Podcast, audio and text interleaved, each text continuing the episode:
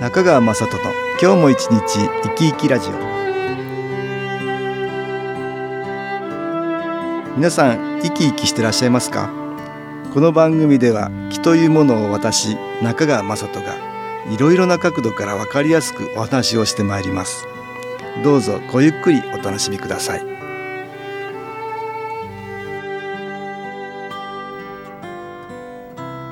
中川雅人の今日も一日生き生きラジオ。この番組は気のある生活あなたの気づきをサポートする株式会社 SAS がお送りします。おはようございます。株式会社 SAS の中川雅人です。先週は名古屋センターを担当している松本裕二さんに SS に入社したいきさつをインタビューしました。今日は引き続き松本さんの新機構についての話を聞いてください。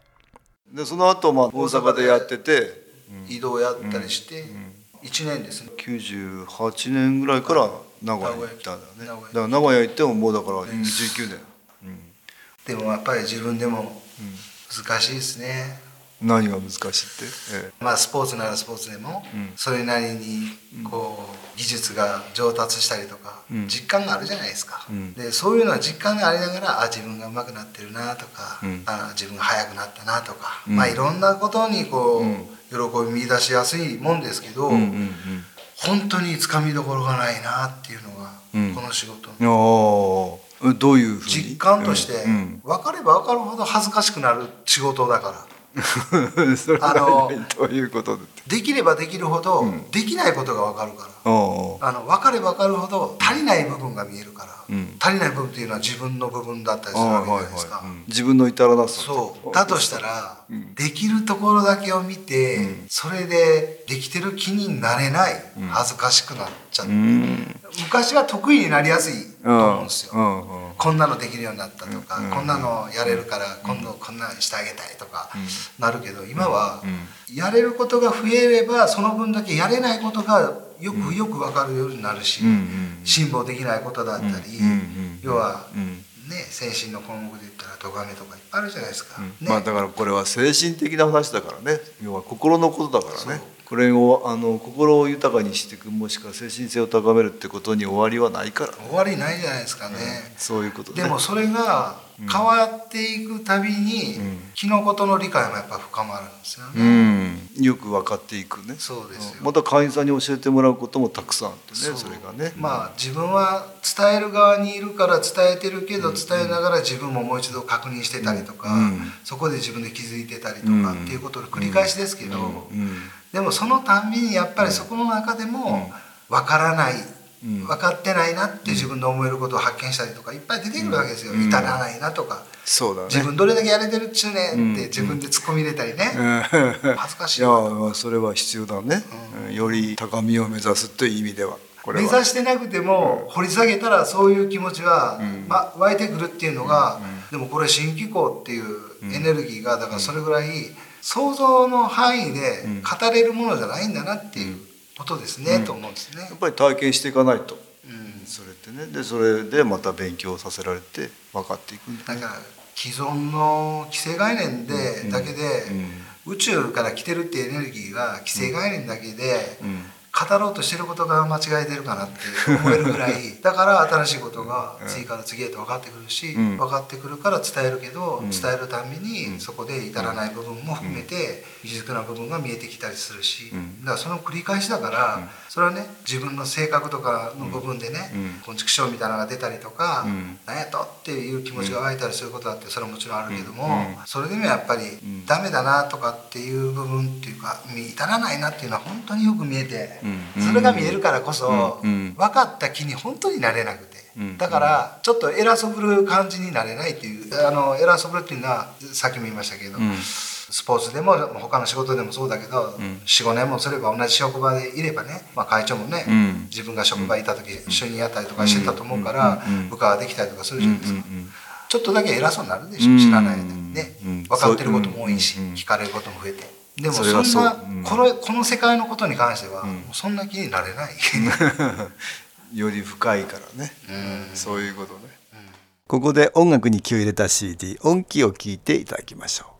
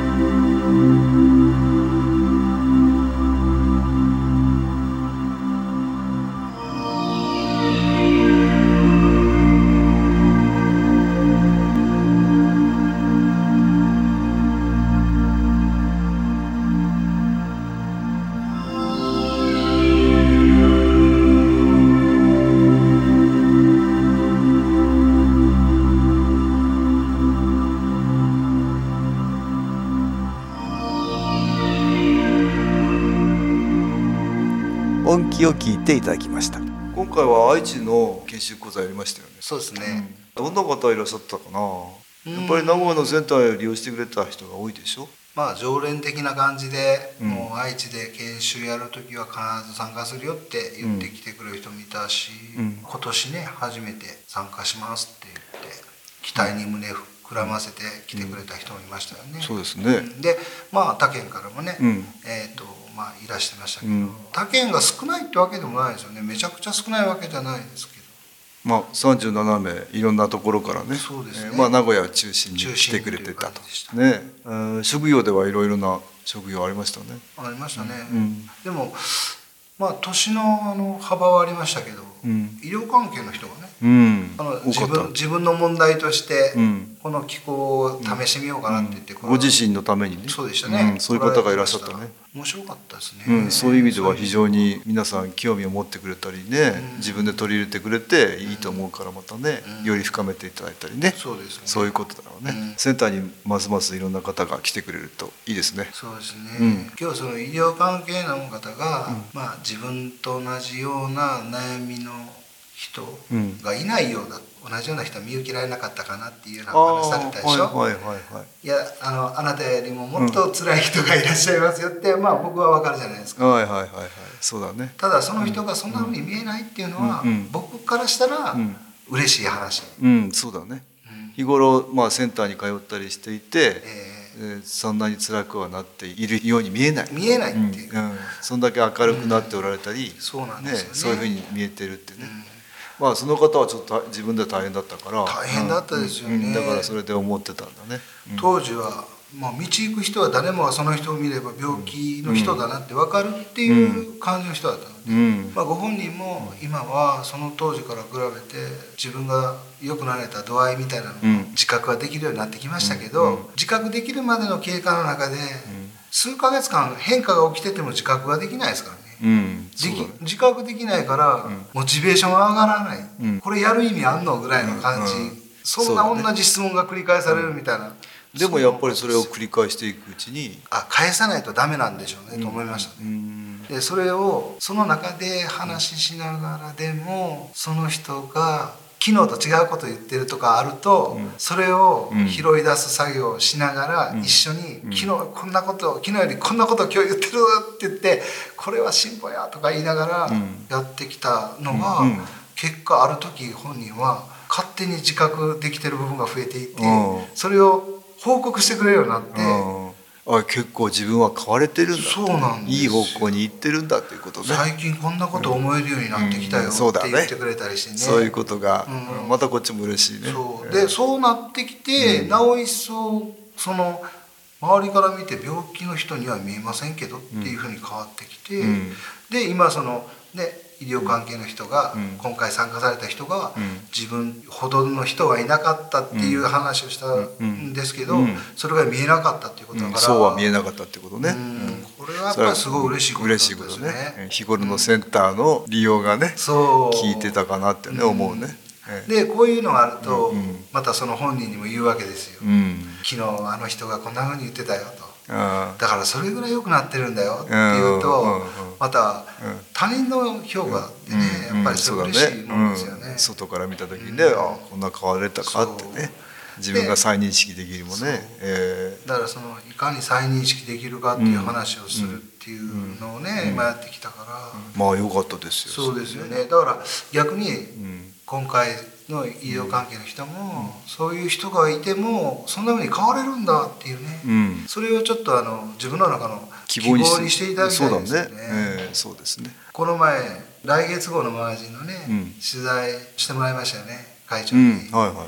あの長屋センターに通ってた方うん。うん。にね、うん。うん。その方もねあの、うん。一生飲まなくてはいけませんよっていう。薬を、うんもう飲まなくていいですってお医者さんからうん言われたんだもんね。そういう方いらっしゃったもんね。で ああいうのとっても嬉しいですよね、うん。本人が一番嬉しいんですよね、うん。そうですね。でもそれそばで見てて、うん。その間かかってる僕らもやっぱりものすごく喜ばしてもらえることで、うん。嬉しいことだね、うやりがいにつながる。そう。これはね、えで可能性があるっていうことの証明が自分たちの中でできるっていうのがまた次につながるんですよね。うん。そうですね、うん。だから彼なんかにも、だからそんな話ができるできる点もあるし、だからそういう意味ではあのいろんな可能性はまだまだあるよっていうね。そうですね、うん。それが、まあ、限りが、まあ気に限りはないです、そうですよね。可能性まあ可能性は本当にいくらでもあるから、その可能性を広どれだけ広げられるかが、まあ、会長とうちの社員の。そうですね。課せられてる課題でしょうけど、ええ。まあ、名古屋でも毎月1回無料体験会やってますので、そうですよね。ぜひ初めての方も来ていただきたいですね。そうですよね。体験していただきたいですね。今日は名古屋センターの松本君にお話を聞きました。どうもありがとうございました。ありがとうございました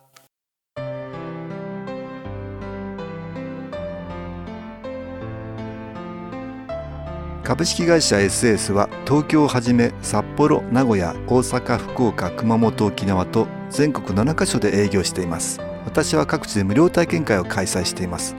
6月17日土曜日には東京池袋にある私どものセンターで開催します。中川雅人の「昨日話と昨日体験」と題して開催する無料体験会です。新気候というこの気候に興味のある方はぜひご参加ください。ちょっと気候を体験してみたいという方体の調子が悪い方ストレスの多い方運が良くないという方気が出せるようになる研修講座に興味のある方自分自身の気を変えるといろいろなことが変わります。そのきっかけにしていただけると幸いです。6月17日土曜日午後1時から4時までです。住所は豊島区東池袋1-30-6池袋の東口から歩いて5分のところにあります。電話は東京03 3980-8328です。また SS のウェブサイトでもご案内しております。お気軽にお問い合わせください。お待ちしております。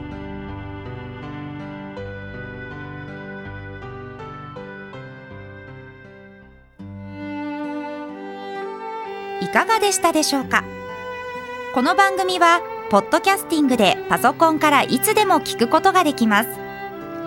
SAS のウェブサイト www. 新機構 .com 新機構は SHINKIKO または FM 西東京のページからどうぞ中川雅人の今日も一日生き生きラジオこの番組は気のある生活あなたの気づきをサポートする株式会社 SAS がお送りしました。